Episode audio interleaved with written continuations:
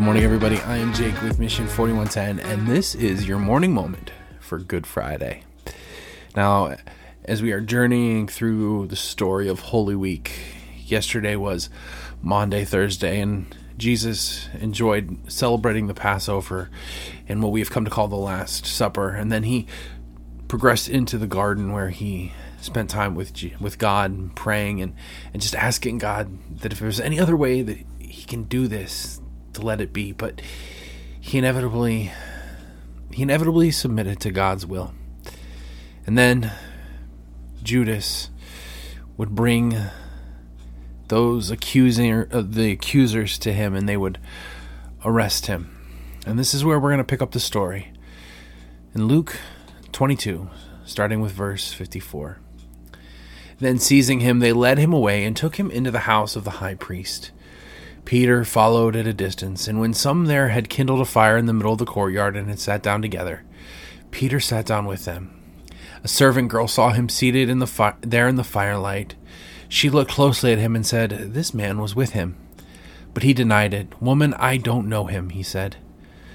A little later, someone else saw him and said, You are one of them. Man, I am not, Peter replied.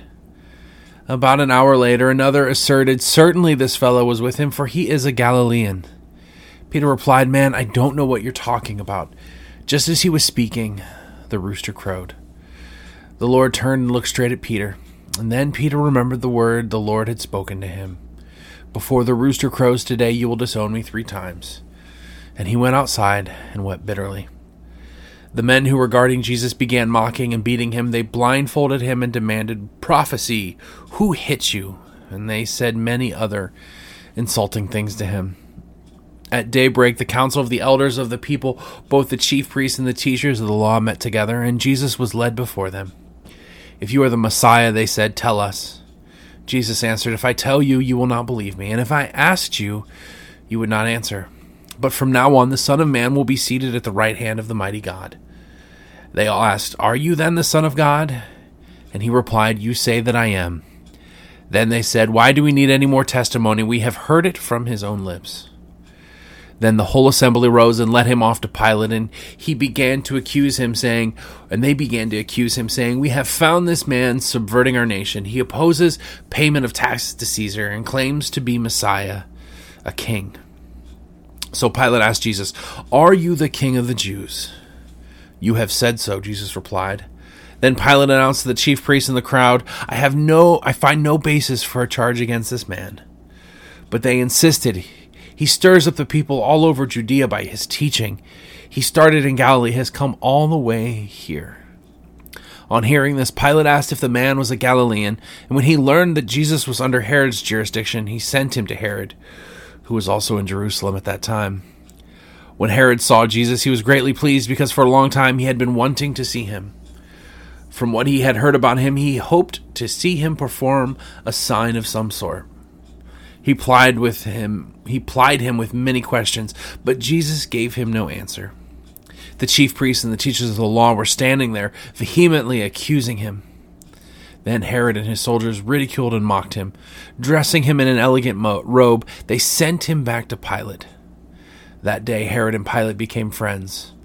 Before this, they had been enemies. Pilate called together the chief priests, the rulers, and the people, and said to them, You brought me this man as one who was inciting the people to rebellion. I have examined him in your presence and have found no basis for your charges against him. Neither has Herod, for he sent him back to us. As you can see, he has done nothing to deserve death. Therefore, I will punish him and then release him. But the whole crowd shouted, Away with this man! Release Barabbas to us! Barabbas had been thrown into prison for an insurrection in the city and for murder. Wanting to release Jesus, Pilate appealed to them again, but they kept shouting, Crucify him! Crucify him! For the third time he spoke to them. Why? What crime has this man committed? I have found in him no grounds for the death penalty. Therefore, I will have him punished and then released. But with loud shouts, they incessantly, incessantly demanded that he be crucified, and their shouts prevailed. So Pilate decided to grant their demand. He released the man who had been thrown into prison for insurrection and murder, the one they asked for, and surrendered Jesus to their will. As the soldiers led him away, they seized Simon from Cyrene, who was on his way in from the country, and put the cross on him and made him carry it behind Jesus. A large number of people followed him, including women who mourned and wailed for him. Jesus turned and said to them, Daughters of Jerusalem, do not weep for me. Weep for yourselves and for your children. For the time will come when you will say, Blessed are the childless women, the wombs that never bore, and the breasts that never nursed. Then they will say to the mountains, Fall on us, and to the hills, Cover us. For if people do these things when the tree is green, what will happen when it is dry? Two other men, both criminals, were also led out with him to be executed. When they came to the place called the skull, they crucified him there along with the criminals, one on his right, the other on his left. And Jesus said, Father, forgive them, for they do not know what they are doing. And they divided up his clothes by casting lots. The people stood watching, and the rulers even sneered at him. They said, He saved others, let him save himself, if he is God's Messiah, the chosen one. The soldiers also came up and mocked him. They offered him wine vinegar and said, If you are the king of the Jews, save yourself. There was a written notice above him which read, This is the king of the Jews. One of the criminals who hung there hurled insults at him, Aren't you the Messiah? Save yourself and us. But the other criminal rebuked him. Don't you fear God, he said, since you are under the same sentence. We are punished justly, for we are getting what our deeds deserve. But this man has done nothing wrong.